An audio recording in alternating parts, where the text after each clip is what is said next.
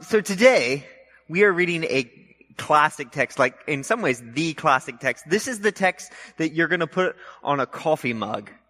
This is a text that you're gonna frame and hang on your wall. Like literally, if you walk in our front door and you look up, this is what you see. Philippians 4, 8.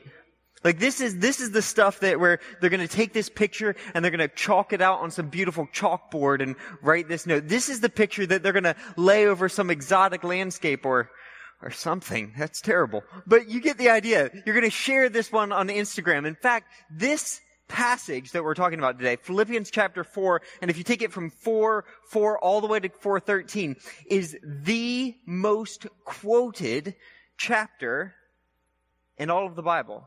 You ask me how I know that? Well, we have stats from YouVersion Bible Online. You know, three of the top 10 verses in the Bible that were quoted or tweeted last year were from Philippians chapter 4. Three of the top 10. In America, the number one bookmarked, read, quoted verse in the Bible is Philippians chapter 4, verse 8.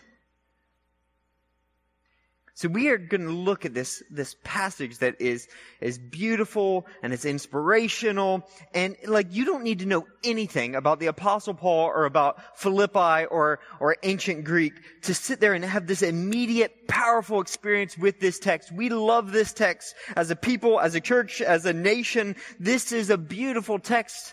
And in some ways, I don't even really want to mess up this text. Oh, this is my favorite one.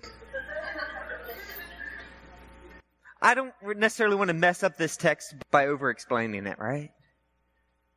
Like, do you need someone really to explain to you, do not be anxious for anything? Or do you need to live it? So, in some ways, I don't want to do that. Some ways, I want today to just be a reflection. I want us to taste it and see it. But, but I'm a little afraid that if we leave it at this level, we might think of this passage as just written by some blogger sitting in Starbucks pumping out like inspirational quotes. And this text was not born in Starbucks. This text was written by a man on death row to a people who are suffering. This text is written to people who have the, the real possibility of losing everything because they've chosen to follow Jesus Christ. It is born in suffering and bitterness and a lot of very legitimate reasons to worry. And so I, I don't want to take away from this, and I want you all to go out and make your own Instagram picture when we leave today. But I want to go deeper. You see, the Apostle Paul in this text is pleading with them don't let the world steal your joy. They're going to try and do it, they're going to try and steal it, but you rejoice. And don't let their insults and their violence, don't let it turn your heart to revenge because they are going to insult you and they are going to get violent. But don't you do it. You be gentle. And don't let all those broken pieces of life stop you from seeing the great wholeness that you have in Jesus Christ, from experiencing the peace of God. All right. So watch this. Philippians chapter 4, starting in verse 4. Rejoice in the Lord always. I will say it again, rejoice. Now, the first thing that obviously just stands out to you is that this is not a suggestion. It's a command. Rejoice in the Lord. How often? Always. And if you didn't get it, he's going to repeat himself. And I will say it again, rejoice. Now, this is a fantastic idea that we would all, like, you read that and you're like, how can you not agree with that? That's great and yet it is terribly difficult to live out. So, six years ago, it was a Thursday night, and the reason I know it was a Thursday night is because we had our deacon meetings on Thursday night, and I was at a church in Dallas, and deacon meetings is this business meeting of the church. So we're sitting there in the middle of like discussing like which type of light bulbs we should buy and, and which contractor we should use to fix the roof and looking at budgets and things. And I'm getting ready to present like some staff stuff. I was the liaison to this deacon board of this big church in Dallas. And so sitting there in the middle of the meeting, uh, my phone rings and I pull it out and it's like Jenny's calling me. I had one of those old flip phone things. And, uh, at the time it was cool. And so I'm like, why is Jenny calling me? Like she would never, she knows I'm in the middle of a meeting. And so I, I think this is odd. So I grab it and I walk out to the side door and I'm like, hello, you know, I'm in the middle of a meeting. Is this urgent? And she can't even talk. Um, through the stuff that she's spitting out and trying to say, I get that Jillian, my one year old, not even one year old daughter at the time, had had a seizure and was unresponsive. And something about paramedics and something about calling 911 and something about they're going in an ambulance to Children's Hospital and I got to go, but you should come. And so I go from the middle of that meeting and my heart just dropped. And I'm in the car driving to Children's Hospital down this big highway in Dallas and there's traffic everywhere. And my mind starts going to the worst possible places. Like in my experience, the only children I knew that had had seizures was uh, a family friend, and he had had a seizure when he was an infant, and he never developed properly. He never got be- beyond a three-year-old level ever. And so my mind is going to the worst possible places of what if and what if and what does this mean? And I'm in the, stuck in traffic and there's all I know is that my wife and daughter are in an ambulance headed down to the hospital. Rejoice in the Lord always. See, the problem with this text is that always means that you're supposed to rejoice in the Lord on the day that you get that phone call.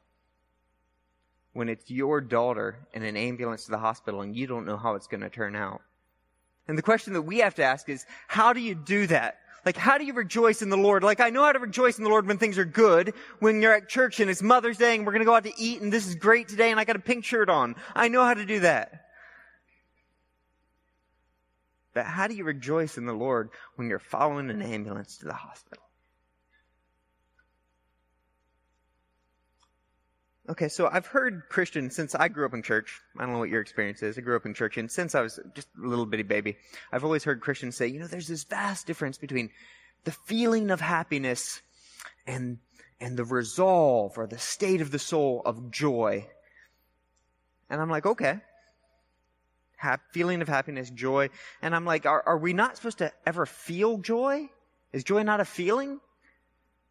Like, to be honest, the, the linguist in me kind of gets really uncomfortable when we start dividing up happiness and joy. You know why? Because because I've studied enough Greek and Hebrew to know, you know, when Jesus says, be happy, and when Paul commands us to rejoice, there is almost no difference in the way they use those two words. Almost none. So, when people start saying that joy is never something that you feel, it starts to sound more like something that's stoic or something that's Victorian than it sounds like the Apostle Paul or Jesus or King David in the scriptures. If we mean by the fact that joy is not the same as happiness, if we mean by that, that joy is not just like cotton candy and smiling all the time, then okay, I'm okay with that. Joy can't mean that. In fact, when you read the apostle Paul, whatever he means by rejoicing, it can't mean life without hardships.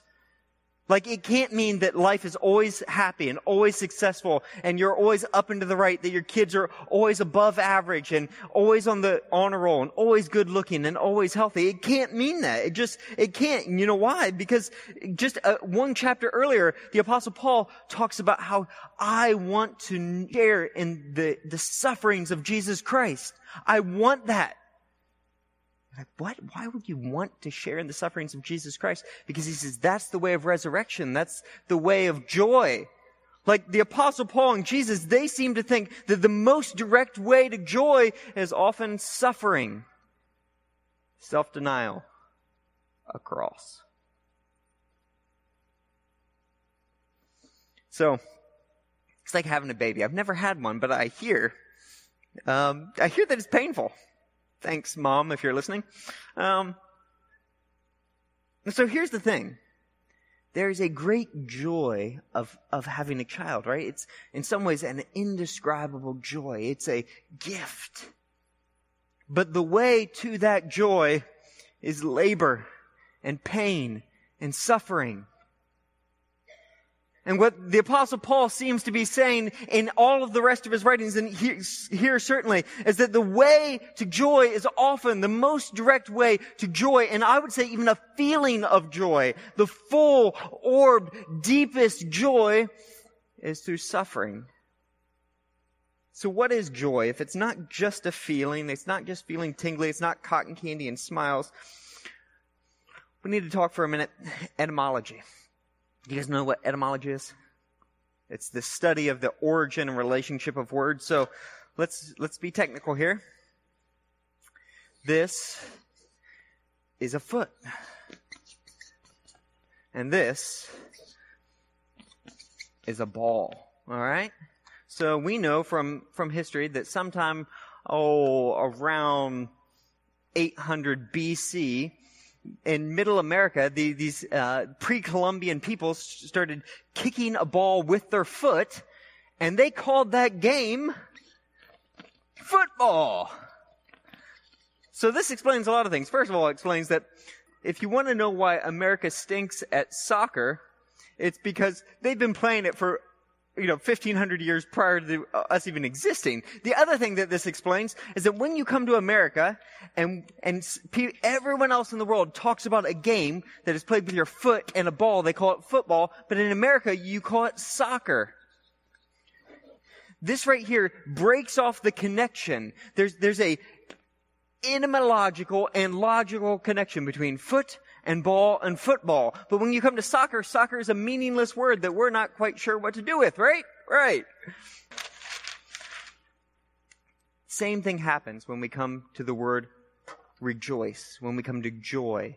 That there's a connection in the Greek that is obvious to any native speaker, but to us, we're like, I don't get it. And so in Greek, you have this word, you know what this is?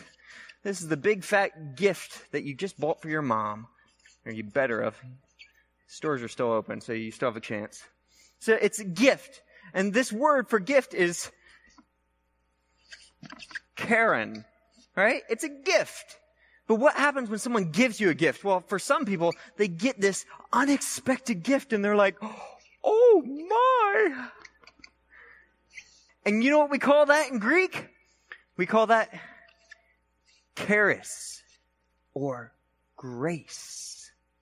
But some people, they get a gift and the result of that is like this, like, I, I've been given a gift. The result of that is, is a big fat smile and they're so happy, maybe not happy, but they would call this chara, joy.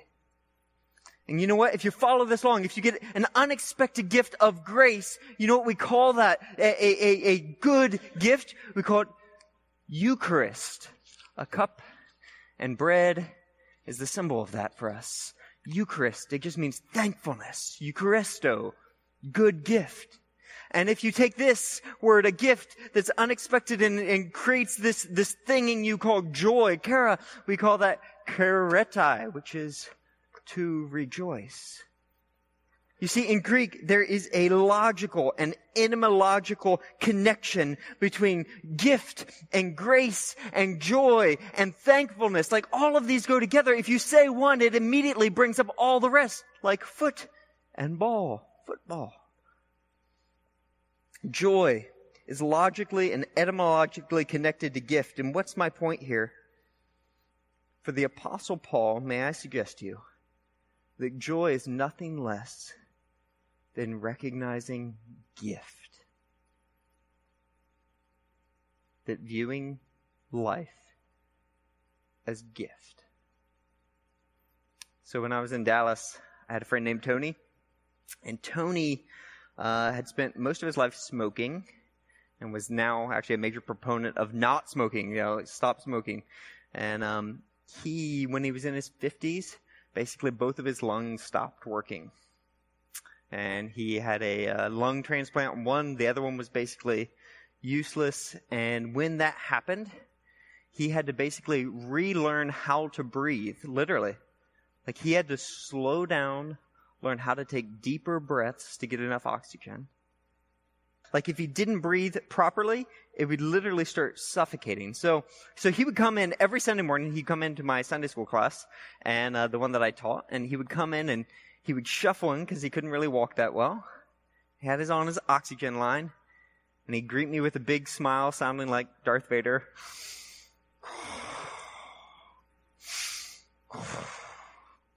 And I'd say, Tony, how are you, man? And you know what he said every single time? God is good. Any day that I'm breathing is good. and he meant it. If there's anyone in the world who had reason to give up on life and turn bitter, it was Tony.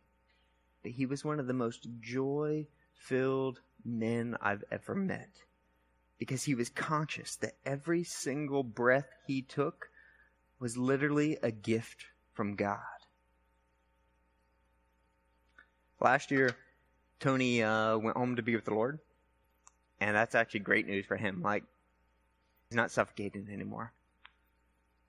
But for me, that's kind of tough because I need a Tony in my life. I need someone in my life to remind me that every breath I take is a gift from God. I need someone to remind me that my house and my joy and my job and my daughter is a gift from God. And that the one who gave me the gift is someone that I can trust. Always. Always. Always. Rejoice in the Lord always. Let your gentleness be evident to all. The Lord is near. Now this, I don't know how you guys are. When I read the word gentleness, I don't know. It just doesn't, it's not something that I usually look for in life. It's not like, oh, my top virtue is, I would like to be known as the gentleman.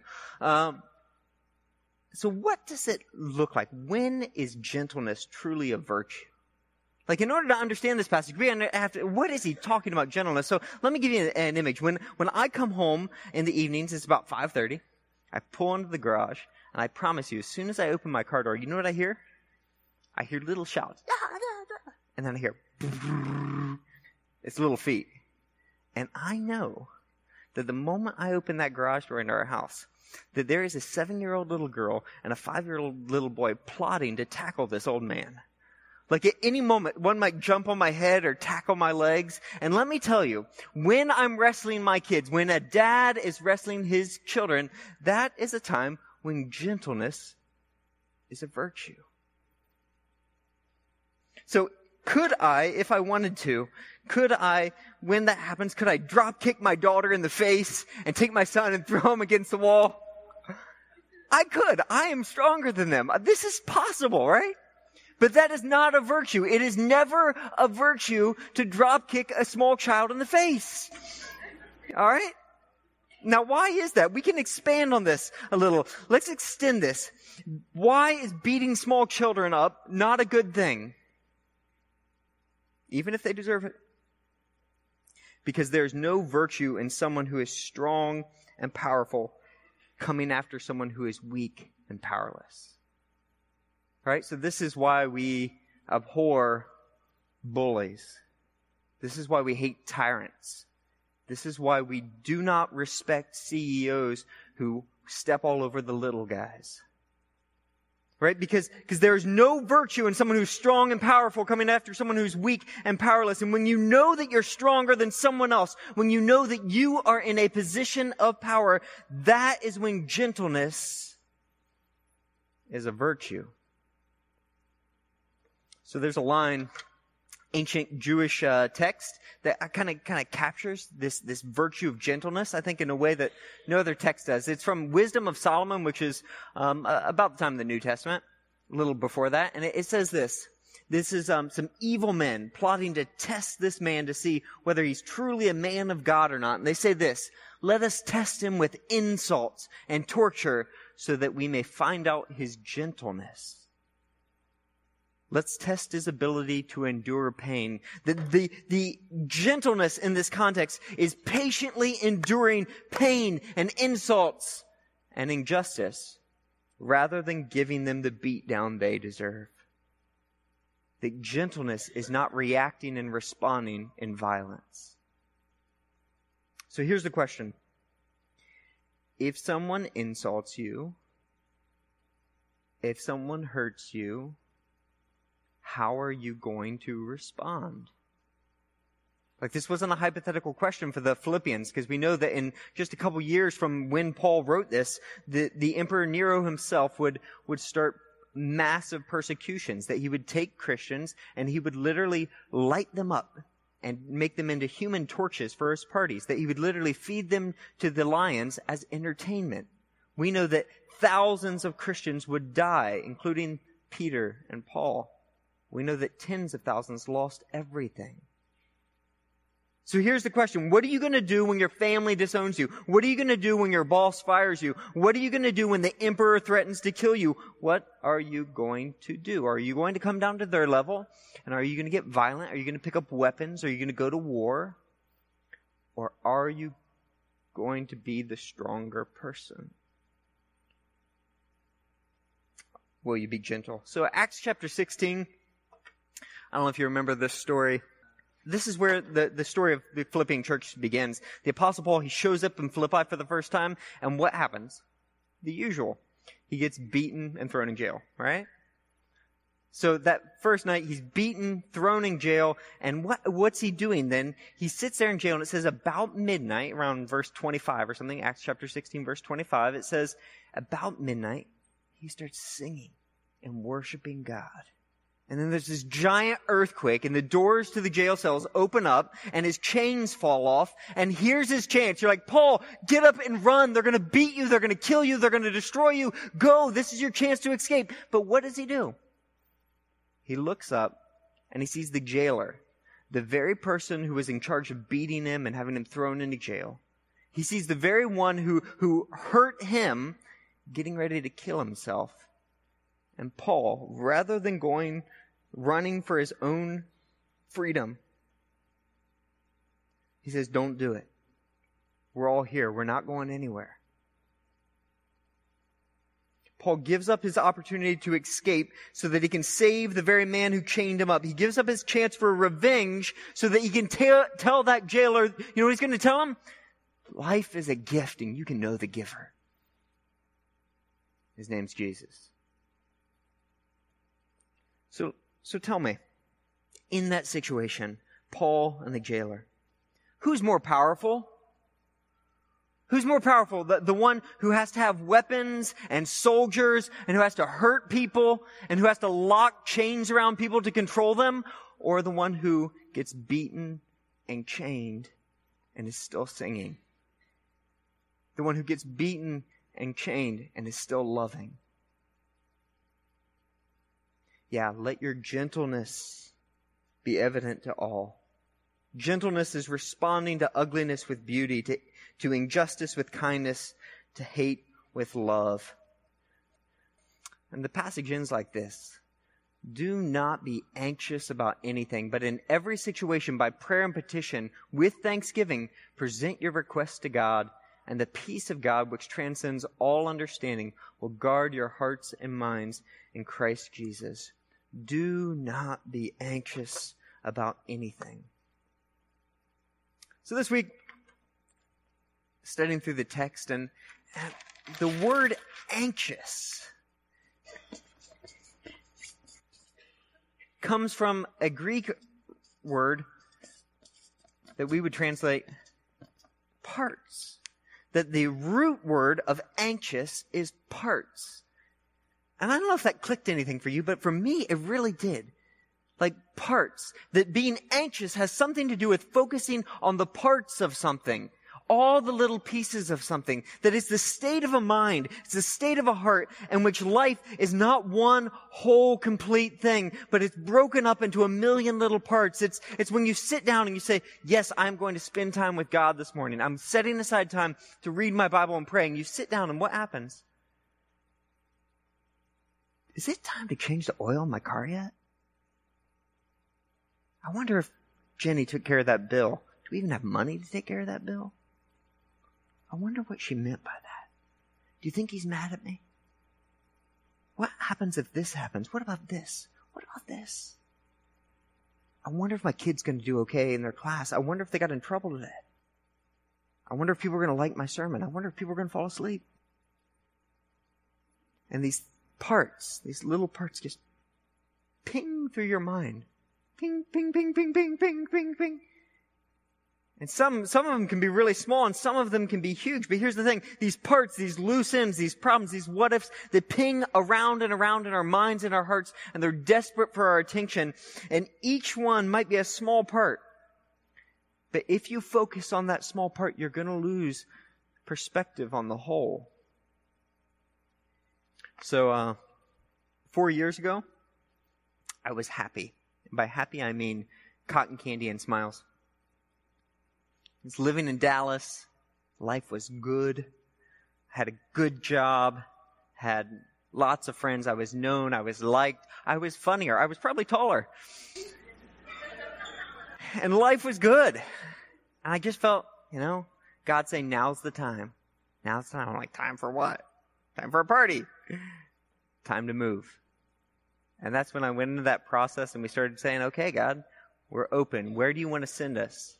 Jenny and I prayed about it and we worked through it and then finally found two churches that really looked like possibilities. Like we really might end up going to one of these churches. So we took one week and back to back weekends we went to interview at these two churches. And, um, and let me tell you, interviewing at a church is like Dante's seventh level of hell. And I, I, nothing against some of you interview me, and you, you guys are nice. You guys are nice people. But but when you interview a pastor, it's not a, a normal professional interview. It's not about your skills and your experience. You know what it's about? It's about me. And everyone's looking at me. What's your prayer life like? Tell me about times you shared the gospel with people. How do you love your wife? Are you a good enough Christian to lead us? And so everyone in the church at these two churches is examining me, is actually sitting down with my wife asking if I'm a good husband or not. And after a couple weeks of that, I wanted to kill myself. in all seriousness, for about a month after that, I would lie awake in the middle of the night and ask, what am I doing? Like, am I even qualified for this? What if this happens? What if I go there and it fails? What if I go there and, and they can't even pay the bills? What if I go there and it ruins my family life? What if I go there and I ruin the church? What if I go there and everything falls apart? And I mean, I had trouble breathing. Like literally, I had trouble breathing. I couldn't take a deep breath for like a month. Like there were times where I would, uh, I would have shooting legs in my pain. Or, exactly. Exactly. That's how bad it was shooting legs in my pain. It was terrible, terrible condition. And I, and just to go to sleep at night, I would have to take melatonin by the handfuls. I mean, I would wake up at, at two and three in the morning and I would feel so much adrenaline pumping through my heart that I would get up and run for four or five miles in the middle of the night just so that I could hopefully burn off enough adrenaline to fall back asleep.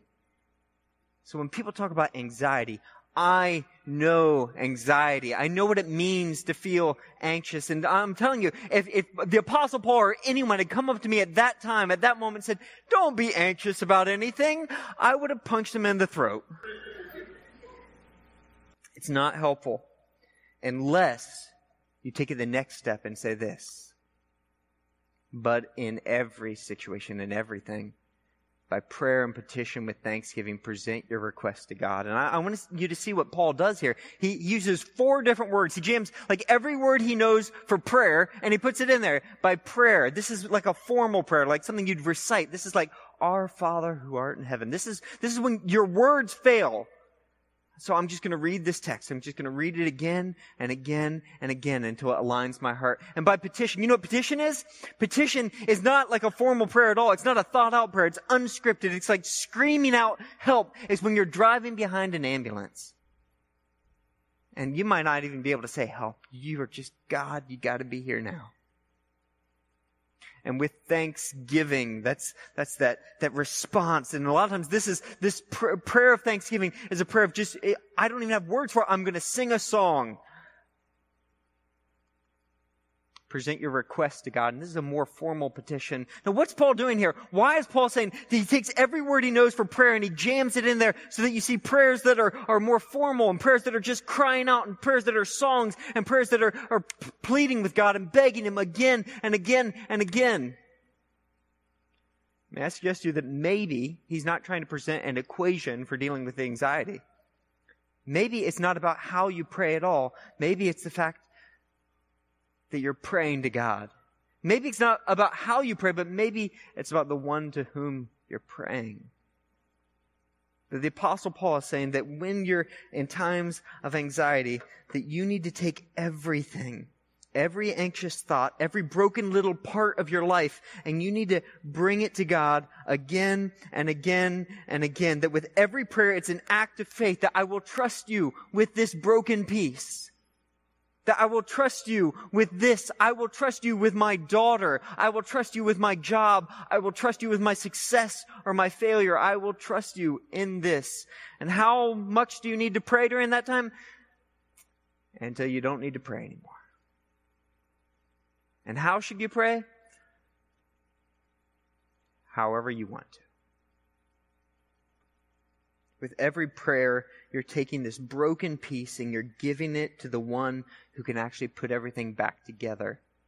In fact, this is where Paul's taking the text right now, that there's a one who sees the whole that there's one who can put everything in its right place, that there's one who can take a broken, mangled Messiah and make him resurrected and glorious, that there's one who can take a broken world, all the brokenness in the world, that there's nothing he can't undo. It's called resurrection. That there's one who can bring all the pieces of life that steal your joy, that lead you to revenge, and he can make it whole again. You know what the Hebrew word for whole is? Wholeness? Shalom. In English, we say peace. That when you take all the pieces of anxiety that are out there and you present them to God, He puts it together and the peace, the shalom, the wholeness of God, which transcends all understanding, that won't even make sense, that you can't even fathom how God could put this back together. It's going to guard your hearts and your minds in Christ Jesus. So as we close today, I'm going to invite the band up.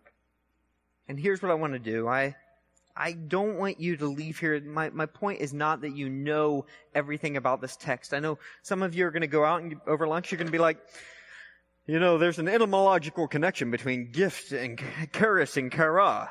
And that's great. I think you guys should all know that.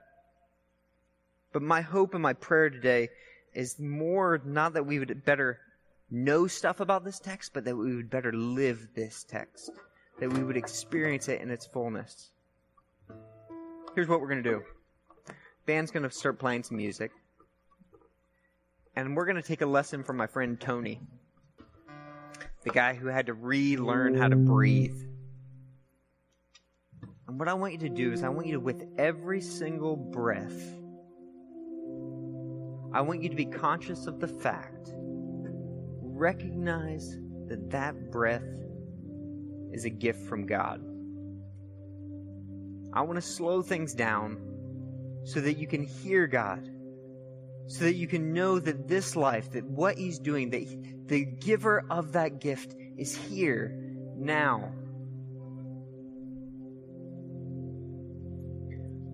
My prayer is that you taste and see the joy of the Lord, that it be your strength that you'd find in Christ, you'd find a strength that allows you to be gentle to those who hurt you, gentle to those who insult you. That in Christ, that you'd have, even if it's just a moment, that you'd have a moment to take all the broken pieces of your life, whatever's buzzing around in your heart and mind right now, and you'd have a chance to present it to the Lord. And for some of you, you might have no words. You might want to recite something in your mind. Our Father, who is in heaven, hallowed be your name. And some of you might be in a desperate place right now and you just need to cry out, Oh my God, my God, why have you forsaken me? Wherever you're at, I want you to take those pieces and give it to God. And here's what we're going to do. As you breathe in, I literally want you to slow down your breathing. And as you breathe in, say to yourself, Rejoice in the Lord. That life is a gift, and the giver is here now. To breathe in grace. And as you breathe out, just say always. Like always when when things are really, really good. Always when things are falling to pieces. That you can always trust Him. Always you can bring your broken parts to Him. Always He will be with you. If you would just close your eyes and let your breathing be your prayer. Rejoice in the Lord